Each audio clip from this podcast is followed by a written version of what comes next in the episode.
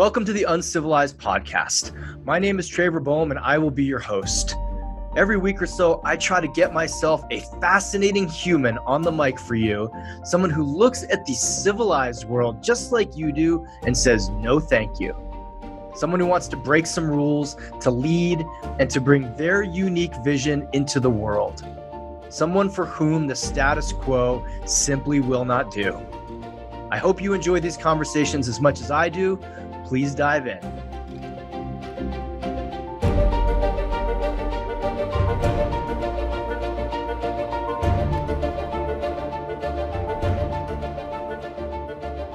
there, and welcome to another episode of the Uncivilized Podcast. This is Traver Boehm, your host. And what you're listening to today is a live recording on a Zoom call with one of my great friends, Connor Beaton. We had about sixty-five people show up to this call because Connor was going to talk about relationships. Connor and I have led workshops all over the world. We've hung out together for hours. We've been stuck on a ferry once for four hours. He's a fascinating human. He's actually, in my mind, a genius and is going to talk about some things that will blow you wide open. He dives into the shadow, one of his favorite topics, into how to manage conflict in your relationship and what to do if you're separated from your partner at this point. This one's a doozy. Get a pen and paper and get ready. Enjoy. Connor Beaton. We are live. Welcome everybody to Uncivilized Unplugged. If this is your first time, what a treat. You are on the number one live podcast in the world, as voted for by my friend Sam, who's on this call. He's an official in this area. Thank you. Uh, we're, all, we're here on Zoom, live audience, and you get to be a part of it. For those of you that don't know me, my name is Traver Boehm, founder of the Uncivilized Movement, Uncivilized Nation, and the author of the books Today I Rise and Man Uncivilized. And we're going to give a quick shout out to our sponsor, because I think the C E O is on this call. Yes, indeed. Joe Sheehy, you want to wave to everybody? So this this is all sponsored by a company called Cured Nutrition. And I'm going to do my best not to screw this up because he is listening. These guys make the best C B D products in the world. I was using them before they sponsored me. I know the C E O before they sponsored me. It's a great company. Now, why promote a company that does C B D? Because two or three weeks ago, they had a meeting and said, here's the deal. We're going to have to let a bunch of you go. We're not, uh, you know, the internet just took a shit and the world kind of went crazy. And the group of employees got together and said, you know what, let's not do that. We'll all take a pay cut and keep everybody in-house. So that's the kind of company they run. That's why I sponsor, that's why I let them sponsor me and, and promote them myself. So if you guys want, please go to curednutrition.com forward slash uncivilized. You get a discount if you use the code uncivilized. All right, let's rock and roll.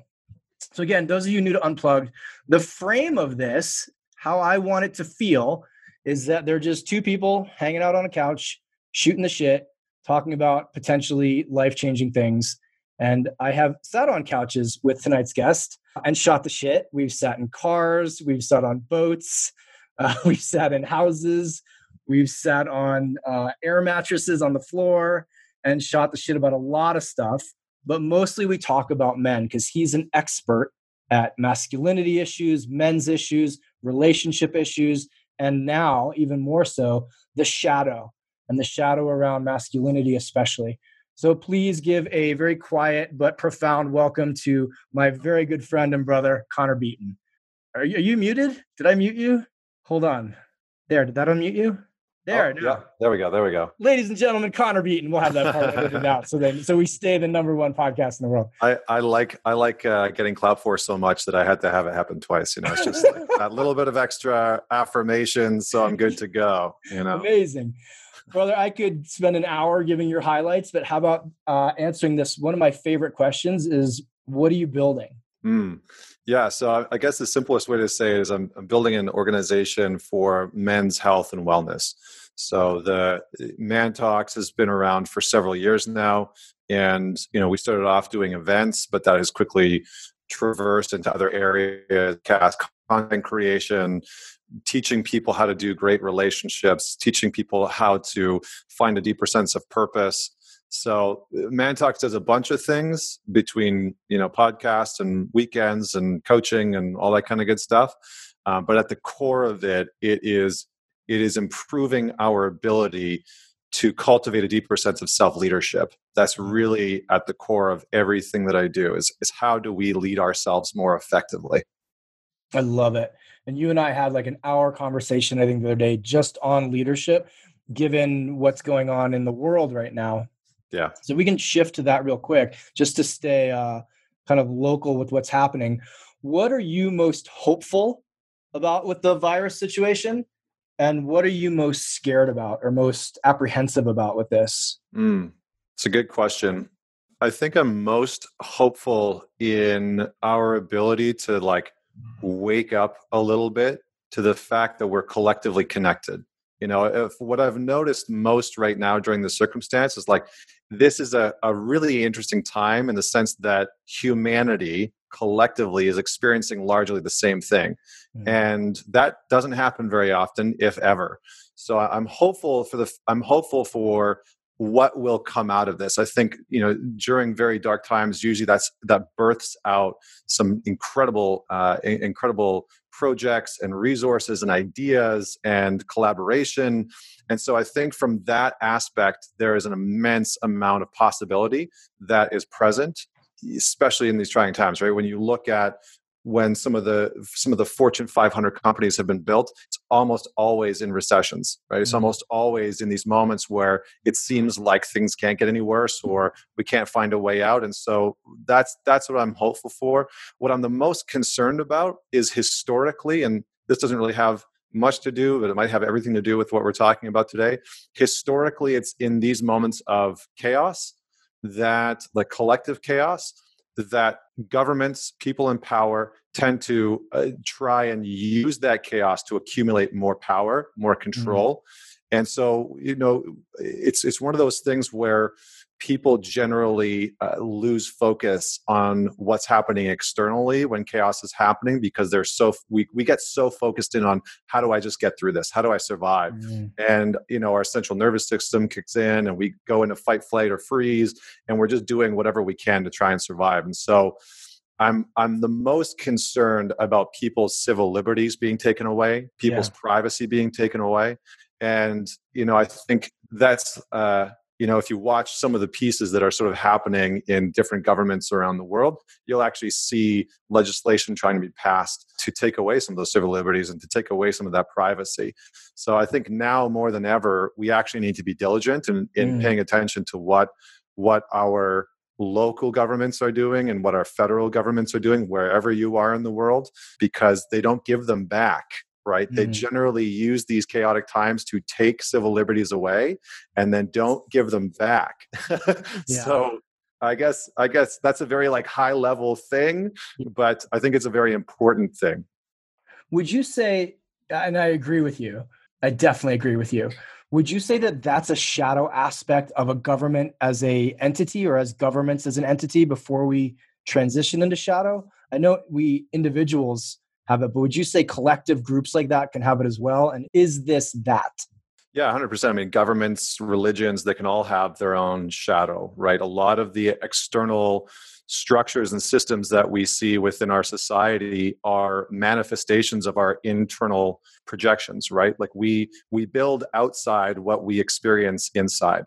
And that happens, that's true in our relationships, in our businesses, it's true in many aspects of our lives. And governments and religions aren't aren't um, exempt from that. So mm-hmm. I think from from a governmental standpoint, absolutely, there's there's a uh, a draw towards power, right? The shadow is always wanting more. It's always craving more power. It's always wanting more control, right? And so mm-hmm. when you look at the systems that are in place, especially from a governing body, one of the biggest challenges that a lot of governments get into is that they are trying to find ways of accumulating and acquiring more control over the people. And it's usually couched as a as a good thing, right? Yeah. It's like, if you hand over these civil liberties, it's great because we can help you out, but it actually takes away freedoms and rights and liberties. So yeah, it's definitely a part of this sort of collective shadow of the government.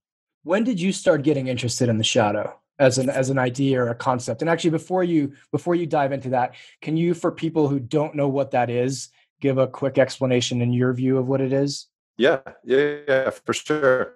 And I'm and I'm not a conspiracy theorist. I just want to like preface that, because I feel like anytime that we you venture into this this uh, this stratosphere, it's so easy to be like, "Well, that sounds like conspiracy theory talk," and it's not. It's just historical data, right? You can look at the historical data of governments and the and the trajectory of when they have acquired more power and more ability to pass legislation without people's consent, and mm-hmm. it always happens. always happens in moments of chaos. So the, the shadow is, from a, from a psychological standpoint, the shadow is the part of our psyche that we hide all of the things about ourselves that we want to reject, that we want to avoid, that we don't like about ourselves. Uh, it is the place where we put our pain, our hurt, our insecurities. Generally, it's just this, I call it the hurt locker, right? It's like, right. It's the place where we put all the parts of ourselves that we don't want the world to see. Mm-hmm. And it's formed in these moments of, it collectively throughout our life, it's formed in these moments where, you know, people pick on us or we get bullied or we want love, but we get rejection.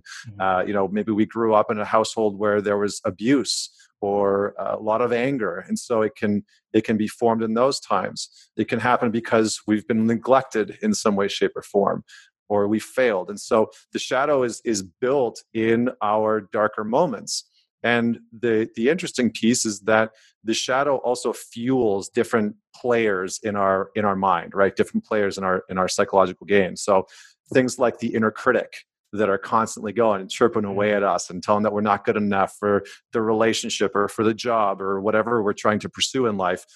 That inner critic is fueled by the shadow, right? And if you drill down on the inner critic, it has its own origin story, right? So for a lot of people, for example, a lot of the men that I've worked with that grew up in, in abusive households, when we start to dig in and I say like, hey, tell me about what your inner critic is saying. What does it sound like? What are, what are the words that it uses? What are the phrases that it uses? Um, when does it show up? And then how does that feel familiar, and who does that feel familiar to? Usually our inner critic is traced back to someone who was very critical of us. And so for a lot of men that experienced abuse, like for, from myself, um, I grew up in a household where there was verbal and physical abuse. And so when I started to do this work, I discovered that my inner critic sounded exactly like my stepdad, like exactly like him. The words that, that my inner critic would use, when it would show up, how it would show up, it was very much built out of that. So the reason why this is important, the concept of the shadow was was designed by a psychologist by the name of Carl Jung, and he was kind of like the granddaddy of psychology.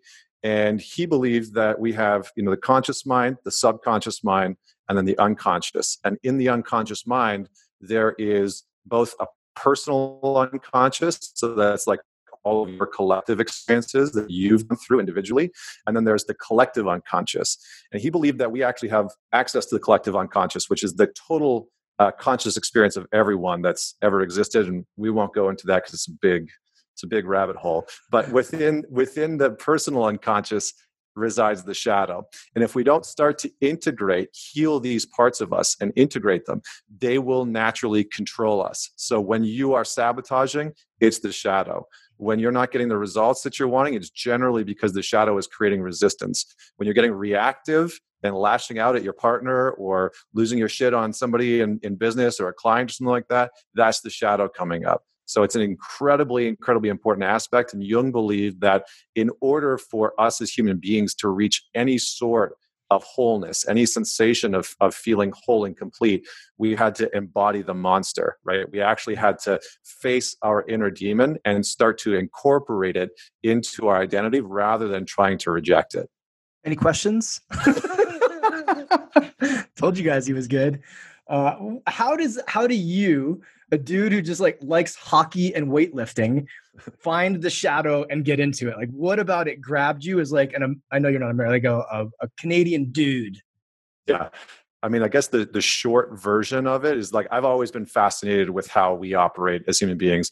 Yeah. Mostly from a selfish place. So I hit rock bottom in my late twenties. I, you know, had been living this really, what on the outside looked like a really great life. I had a great career. I had a great relationship. You know, I had the the car and the motorcycle and was traveling the world. And behind the scenes, I was just a complete disaster. um, complete disaster. There was lots of infidelity.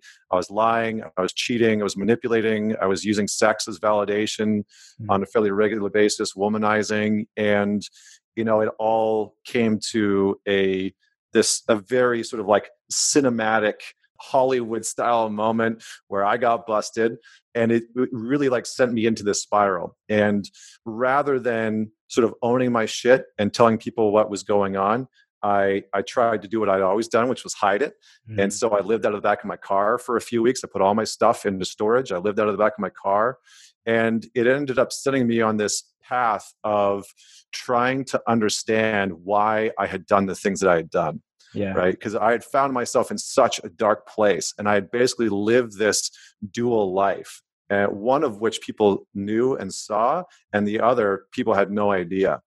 And when I started to re- actually reconnect and own my own my part, and I started to reconnect with some of the men in my life, I started to find that a lot of us actually were living this way, that a lot of the, the men and women that I knew that were closest to me had this sort of like mask that they wore, and they presented the good parts of themselves, and they hid a lot of the important details. And it came to a head in a conversation with one of my best friends at the time that I'd gone to university with, where uh, I sat down with him and I just told him everything. I sort of, you know, emotionally and verbally puked on him and just said, like, here's all the stuff that I've been hiding, and here's all the ways in which I've been struggling.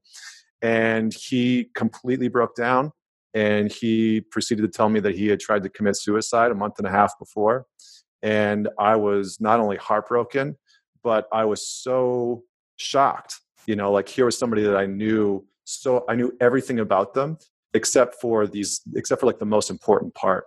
And I just started to see this over and over again in all my relationships and a lot of people's relationships, where they just felt the need to like hide parts of themselves. And those hidden parts wanted to be revealed so fucking badly, so badly that they would destroy their life just so that that part could come out and be seen, just so that that part could be integrated.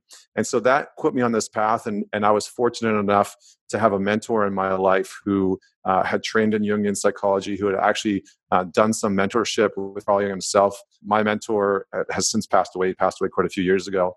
Um, but I spent two and a half years learning Jungian psychology and archetypes and cognitive behavioral therapy, therapy and positive psychology, and like why we do the things that we do. And that that was sort of the groundwork that sent me on this beautiful, wonderful journey that that I am now on. Amazing. And rumor has it you're going to have a book on this subject coming out at some point, huh? Sometime yeah. soon. Yes. Yeah. Just emailed, just emailed the agent today to follow up. Well, get me a copy. Is yeah. it? Did, and you and I talked a little while ago. You recently quit drinking, yeah? I did. Yeah. So right Can after. Can you talk about that decision and, and sort of what's come of it? Yeah. So I stopped drinking actually about a year ago. That's, that's interesting. Um, right after. So my wife and I got married April sixth last year, and um, she's a marriage and family therapist. She's incredible.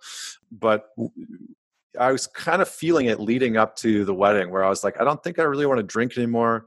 I don't feel like this serves a purpose. You know, full transparency, there's there's people that are alcoholics in my family, and I've just watched them struggle so much. And after having worked with so many people and seeing the ever-present impact that alcoholism just has on so many families, I just didn't want to engage with it anymore. And I just didn't want it to be a part of my life. It has no place in my life anymore. And so, you know, I had a couple drinks over the course of of that weekend, and then afterwards, just sort of let it go. And I I didn't want to continue drinking, mostly because for a few reasons. One, I also wanted to see what I was capable of. You know, I wanted to see, like, can I achieve more without this substance, without this crutch in my life? And honestly, like, I've never felt better. My body has never felt better. Uh, my mind is clearer. I don't have to worry about hangovers. I don't have to worry about how I'm going to feel after having a few beers. And it is just this this freedom that I've found. You know, I think that all, a lot of us have crutches that we've relied on to escape processing things emotionally, or dealing with the hard times in our life, or the stress that comes along with, you know, running a business or having kids or whatever the case may be. And one of the, one of the things that my mentor said to me early on in life that's taken me longer to actually integrate is that we never get rid of our coping mechanisms. They just evolve to actually support us. And I realized that my drinking was a coping mechanism that didn't support me. Not that I have a, not that I ever had a problem with it, right? It was something that I would have a, you know, a beer every once in a while where, when I'd go out for dinner. Um, but I just, I wondered who I would be and what I'd be capable of if that coping mechanism morphed into something that was more supportive rather than suppressive and repressive. Wow. Beautifully stated. It's, it's such a touchy topic. Um, it's, I think it's in the, the collective shadow lives a lot of alcohol's results and, and, um, negative effects. And yet it's something that we accept as a group. And I don't have an issue or a problem at all with people drinking, but I'm curious if, given all of the facts of alcohol, how many people still would, you know, of given the amount of domestic violence, violence, assault, all D U I, all the things. And like you said, how powerful it is to simply make the decision to see what life's like without it, especially as someone who's in the collective, right? You yeah. have a business, you have a wife, you have friends, you go to parties, or you used to, you used to go to events, you have all the things. Yeah, it's, it's a it's a fascinating uh, experiment, for lack of a better term, to just walk away from it, especially if you don't have to. Yeah. Right? That yeah. was what I think was most interesting for me. I was like, I don't have to do this. Yeah, exactly. Yeah, yeah, exactly. I don't have to do this. And what I what I started to notice after I let go of drinking is how many people think that they do, right? It's just, it's a social agreement. One of the things that I've been talking about with COVID and, and with the coronavirus is like the reason why people are so panicked is that we have these social agreements of just basic things, right? Like when you go to the grocery store, there's an unspoken social agreement that there's going to be toilet paper there. And when that toilet paper isn't there, something happens in our body, something gets triggered in our body that says like, oh shit, am I not okay? Because right. this social agreement isn't in place. And drinking is a social agreement that most people have just naturally bought into unless their religion or, or faith has, has imposed that on them. And so we need to challenge our own social agreements. What social agreements have you already bought into that, that actually doesn't serve you, that doesn't, that doesn't align with the type of life, relationship, or business that you want to have? These the drinking is one of the unconscious social agreements that most people just sort of like in Alberta, where I grew up, it's eighteen. The legal drinking is eighteen, right? And so like you can go out and party and get fucked up at eighteen and just have a wild time. And, you know, and so from a very young age, drinking culture in Alberta, where, where I grew up, is just, it's very prominent, right? It's what you do. And so it's part of the social agreement. And that it's just something that I've never questioned. So being free of it is is just a, it's a wonderful gift, honestly. Yeah, truly, truly. Think of how many social agreements are binding. And then I think one of the big fears right now, is you kind of nailed it, is anarchy is a complete disregard of all social agreements. It's the, you can't do that, but everybody's doing it. You know, driving on the wrong side of the road, cr- going through red lights, not paying traffic tickets, taking forty things of toilet paper, all of these kind of silent things that we go, oh, we just do that. But you're right. They're the, the iceberg down. Uh, let's, let's switch a bit if we can to purpose. You and I talk to a lot of nice guys in quotes, or recovering nice guys uh, in quotes. And one of the big challenges I have for all nice guys is to find a deeper purpose, something that they will get validation from, so they don't have to get it from mostly women. When you talk to guys, especially nice guys, who are just starting the purpose journey, or even for people who are on this and going like, I just don't know what I want to do. How do you start to guide people, especially men, around purpose? Mm. Mm-hmm. Yeah, I mean, purpose is one of those sort of analogous things, right? It's like if you ask one hundred people what purpose is, you get one hundred different responses, right? There's it's purpose is a very self-defined term.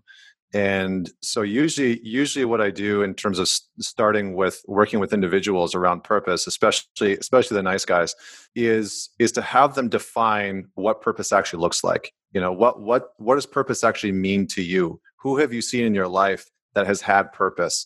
Um, because for, for a lot of us, we're actually not able to identify people. You know, I think about the family system that I grew up in, and, and that's where we get a lot of our information from. I think about the family system that I grew up in, and, and I had four parents, And when I really look at the, at their purpose, none of them were really living the purpose that they wanted. Uh, and I think that's the case for most people, right? If if you grew up in a home environment where you had a parent that was actually living their purpose, it's that's more rare. Mm-hmm. So one of the things that I would say is is slow down and start to define what your version of purpose looks like. What what do you want to have in it? Who's involved in it? Who are you impacting? And start to ask some of these value-based questions about what you want to create in the world and and how you actually want to show up. The, the second thing is that I always say that the purpose resides at the intersection of producing results that matter to us and providing gifts that fuel us. So we have to start to tune into, you know, what, what are the gifts that reside within us? And a gift is very different from a talent. You might be innately talented at something, right? Like I have a degree in music and I was an opera singer for a while. I'm a talented singer, but it's not my gift, right? That's not my gift at all. I also don't derive a lot of purpose from being able to sing. What I do derive an immense amount of purpose from is the work that I do today. And my gift, which has revealed itself, is actually in facilitating transformation, actually facilitating shadow work with individuals. Mm-hmm. But it took me a long time to do that, right? So patience, right? Purpose requires patience. If if you are pressuring yourself to have to find purpose tomorrow or within a week, it's going to be very challenging, right? The most of the people that I see living extraordinarily purpose-fueled lives have failed their way there, right? They have failed their way to purpose. They have tried over and over again to.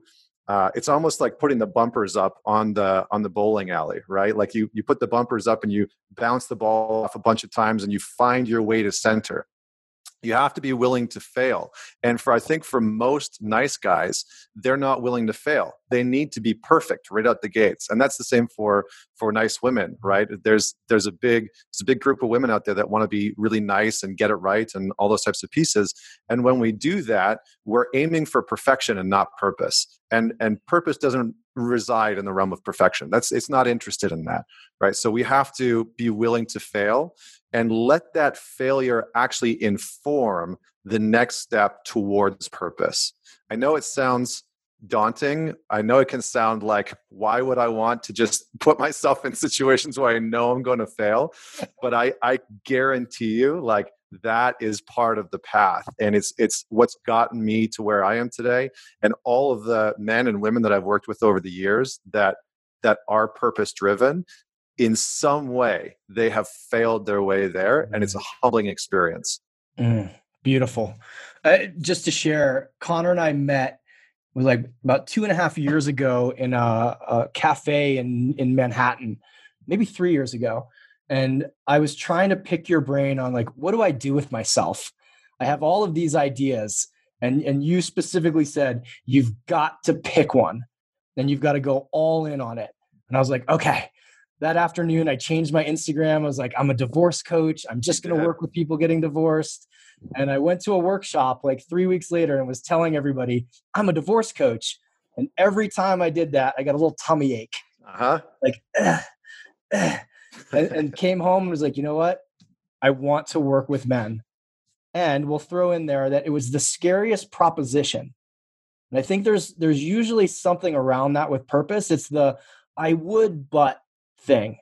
Like, there's no money in this. No one wants to be a men's coach. Why the hell would I want to work with a bunch of dudes all day? Oh, it's the most fulfilling thing I could find. My voice came from it. It works. I'm great at it. It's service oriented. Is it challenging? Sure. So I'd say to add into that too, ask yourselves, folks, like, who are grappling with this question, what is the, yeah, but not that?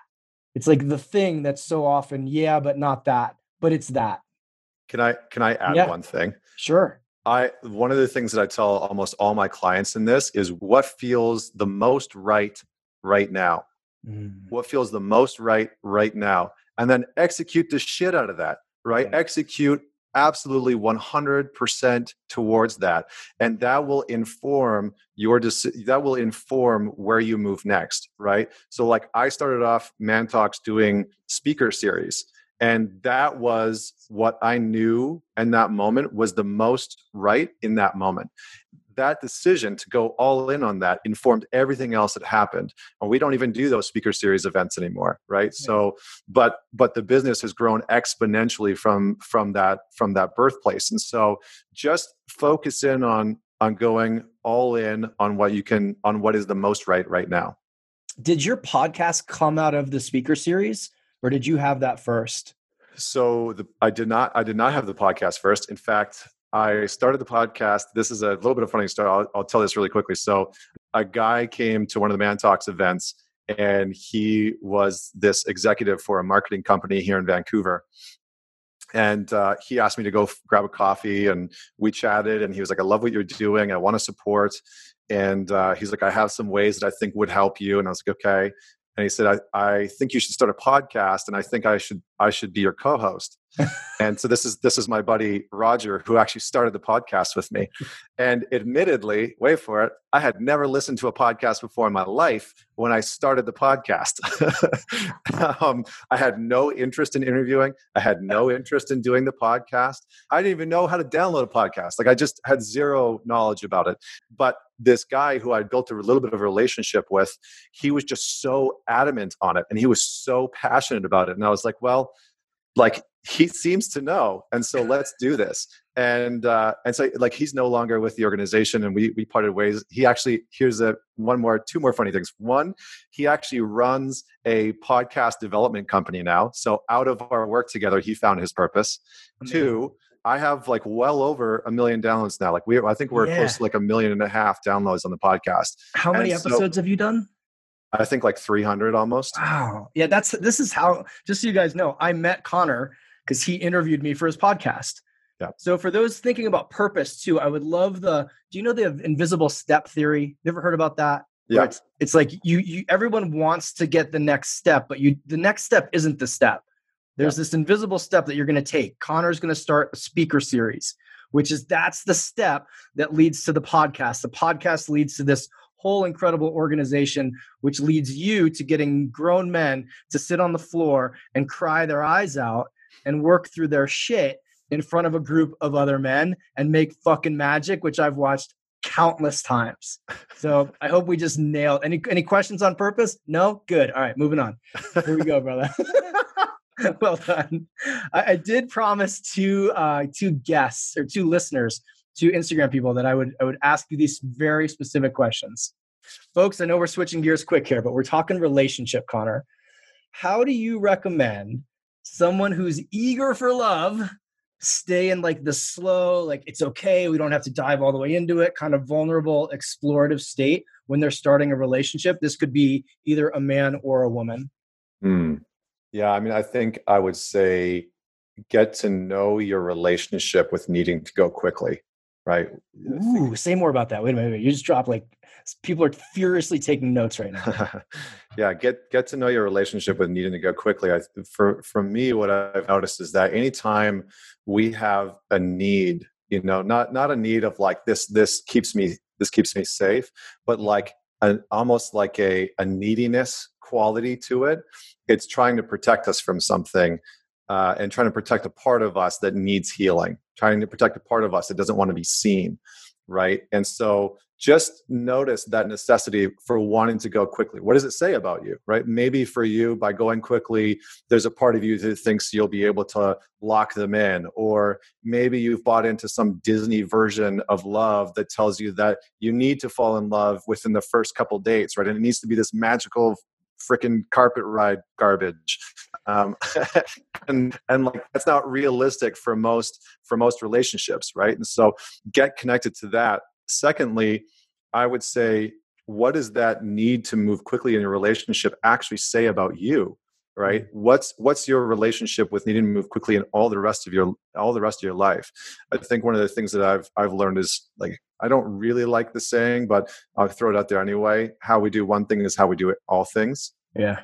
And while I think that that's not always the case, I think sometimes in dating, especially with this, that it's sometimes indicative of our inability to slow down. Mm-hmm. So what's your relationship to actually slowing down? Are you scared of being used? Are you scared of, right? Like, get in touch with some of the fear or the anxiety that you have. Are you scared of being judged? Are you scared of someone not committing to you? Are you scared of being not enough? I think that's one of the biggest things that I've seen with people that want to move very quickly in a relationship.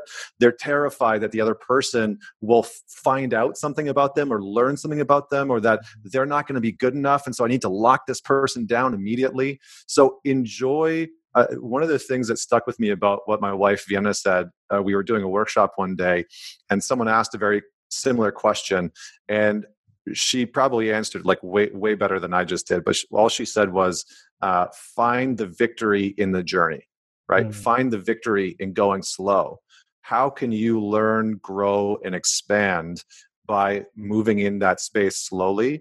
And the, the last thing that I'll say, I promise, is learn from the wisdom of your own insecurity, because there's an insecurity that's driving your need to want to go quickly. Mm. And and that insecurity needs to be looked at, it needs to be healed, it needs to be understood.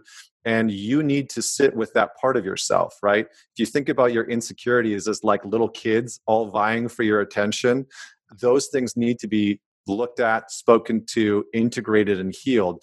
Otherwise, they're going to keep showing up and wreaking havoc on our relationships.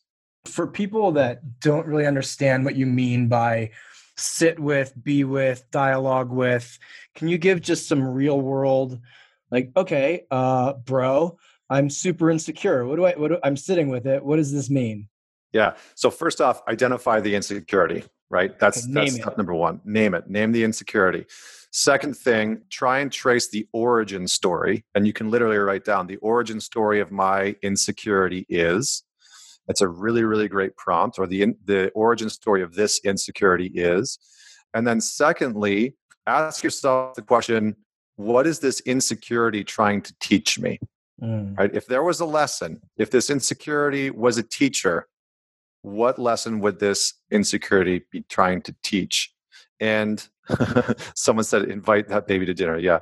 Uh, yeah. Yeah. In, invite that little insecurity baby to dinner. Right. So that's, that's what it looks like to sit with it. You, you literally allow the insecurity to inform what's happening. Right. So if you feel insecure about somebody leaving you, right, that's, that could be a good example of like somebody leaving you in a relationship. What is that insecurity trying to teach you? Well, it probably is trying to teach you that you are lacking self-worth, and that you're not valuing what you bring to in the relationship. And so you're over, you're over indexing the other person. You're creating a one up, one down position in the relationship. And that's what a lot of people do, right? It's like, I need you to love me. I need you to move really quick in this relationship so that it reinforces that I'm good enough, that I'm good enough to be here.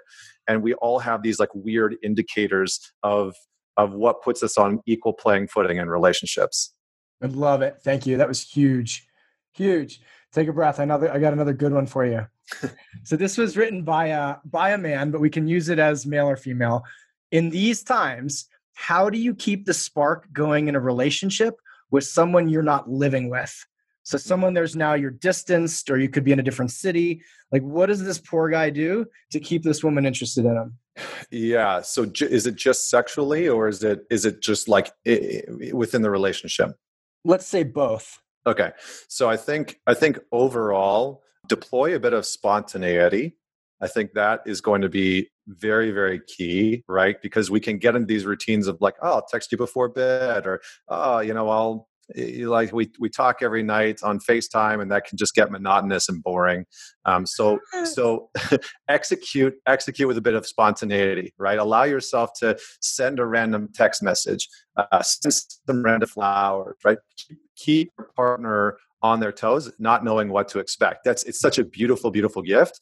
And get to know how they want to be loved, right? I think if you can inquire with like, what, what makes you feel the most loved? Every, every single person should ask their partner that. What makes you feel the most loved, right? And then start to implement a little bit of that in the relationship. I think sexually, probably you can, you can play around with, you know, whatever you're comfortable with. You could get into, you know, you can send photos and videos and stuff like that. You can do some, you know, video sex, sex chats, but you can also get a little bit more exploratory with it, right? You can uh, create an experience where you, you know, how vulgar can I get on your show?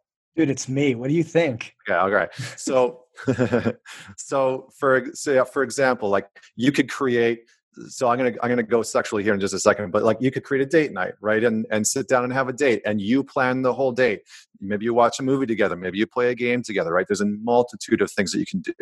I think sexually is where we normally get stuck when we're not together. So you can do things like lead each other through a sexual fantasy. So what that can look like is you say, okay, babe, maybe you plan it out. Maybe you say like, okay, seven o'clock, I'm going to call you, get ready. We're going to have some fun. We're going to play. Okay, great. So then you call and you guide your partner through a very specific experience. So it's like, okay, go into the room, take your clothes off, get into bed. And then you walk your partner through a whole sexual fantasies, right? So put your earphones in, turn all the distractions off, turn the lights off, light some candles, and you help them set the scene. And then you guide them through a sexual fantasy that you know they'll enjoy. And you You know, you tell them to get off, you tell them to masturbate, and you guide them through that whole sexual experience. So that can be something really fun and exciting to to do with a partner, uh, simply because, especially if you're stuck apart, it's a great way to engage one another and have your partner feel sexually prioritized. Beautiful. Dare I say, fuck them with words. Is that what yeah, fuck yeah. them with words. Is amazing, exactly, amazing. Exactly what get, I'm saying, yeah. Get that t-shirt out pretty soon. I yeah. appreciate that, brother. Uh, last question isn't from the listeners, but I'm going to ask them all. I'm going to I'm going to personally ask it on behalf of everybody that knows you and knows that you're married to the top marriage and family therapist in New York City. So groundwork, you're a black belt, she's a black belt. When you guys argue, I just have this idea that it's one of two things. It's either like you're throwing feces at each other, or it's like the most beautifully eloquent, like my family history from back now is being triggered in this beautiful, and you're like, oh, I'm holding you in this way. How the fuck do you guys fight? Tell me about it. This is so good. Uh, yeah, I mean, yes, we definitely still argue. Sometimes it's kind of a bit of uh, both. There's never any feces involved, thankfully. Yes. But you know, so, sometimes it's very eloquent and it's very understanding, and it's it's almost like what you would expect two therapists to be doing, right? It's mm-hmm. like, look, I think that this is comes from this part of your family system, and are you projecting onto me? And and we can actually move through very complicated issues like very quickly. Other times, depending on the, the wound that's been triggered within us, someone might get reactive. And and for us, the breakdown normally happens, just like every single couple, at the end of the day, after a very long and stressful day, when we have been overtaxed in our decision-making, when we have been overtaxed in uh, you know, tasks and to-dos and all that kind of crap. So I would say probably like eighty to ninety percent of the time, we have very grounded conflict. Right. And so it's not yelling. It's not arguing. It's like, tell me how you're feeling. Tell me what's going on inside of you. What's the story that you're telling yourself about what I did, et cetera. The other like ten to twenty percent of the time, I mean, it's heated, right? It's heated. We're both stubborn as fuck. I, I might be one of the most stubborn people that you have ever met in your life, ever. Guaranteed. And my wife is an old, so I'm the oldest of five and I'm used to having my way. And she is an only child and she's used to having her way. And so, so every once in a while, we will just lock horns like nobody's business, but it's, it's all, it's all respectful. It's, it, you know, it's never like crossing a line into throwing things or, you know, becoming verbally abusive or anything like that. But it, you know, some every once in a while gets super fired, and it's just like, you know what? I don't want to fucking do this right now. Like, I, I'm, I'm gonna, I'm like, I'm leaving the house. I'm like, I'm going to the bedroom, or you know, something like that. So we definitely still get fiery, but it comes from that stubborn, stubborn, stubborn part. I love it. Thanks for sharing that, man. Yeah, man. If, if you could give everybody listening, and especially people who are stuck at home with a partner that may be dealing with some conflict, what's the one piece of advice you would recommend, especially for men, to keep the conflict respectful and keep mm. it safe? Yeah, I think, I mean, read non, what is it? Um, Nonviolent. Nonviolent Communication. It's yeah. an amazing, amazing book that will give you more insight than I can give you in a soundbite here. But that's that's definitely a great place to start. But in terms of what I would recommend is, I have, I, can I give you three parts to it? Please. Okay. So first is ownership. You need to own your part in it, right? And that might mean owning your emotional state. What I see a lot of guys do is they try and resolve conflict when they're at like an eight on the anger scale. And then they wonder why their partner's like, well, I don't accept your apology because you seem pretty pissed off and you're saying, I'm sorry. It's like, yeah, own your, don't, don't just own your shit, right? Don't just own your words or your actions, own your emotional state. Right. So make sure you're coming from a place of grounded, calm, and peace. That might mean that you need to, you know, just pause for a few before you can come back in and engage in the conversation and, and resolve the conflict. The second thing is, yeah, stay grounded. Practice appreciation. Mm-hmm. All right. So outside of the conflict, one of the things that we don't do is share appreciation for our partner in how we engage in conflict. I know it sounds counterintuitive, but you want to start to point out how your partner and how you show up in conflict in a healthy, positive way. We normally obsess and fixate on how we show up negatively in conflict, and we want to start to rewire that. Otherwise, we're just going to fixate on what's not working. I think the last piece is going to be seek understanding. If you can do none of those other things and you just seek to understand what's happening in your partner's experience, how they're feeling, why they're upset, and that might that might sound like, you know, tell me the story that you're that you're telling yourself about what I said or what I did or what happened at work or what happened with your family. That's a really powerful question, and and just seek to understand why he or she feels so threatened. Mm. And and that that's such a great question, right? Like, why why you feel threatened? Or what's causing you to be so so reactive right now? What do you need me to know? I think a really, really powerful question that I give most men to ask in those moments is, tell me what you think I have not understood yet. Tell me what you think I have not understood yet. Mm. Because so often I saw, like literally just saw most of the women be like, yes, that was, uh, but for what so often what we miss out on is that when we're in conflict, men, we like speak and listen for what the point is, right? So if right. we think that we've got the point from you, we're like, my job here is done.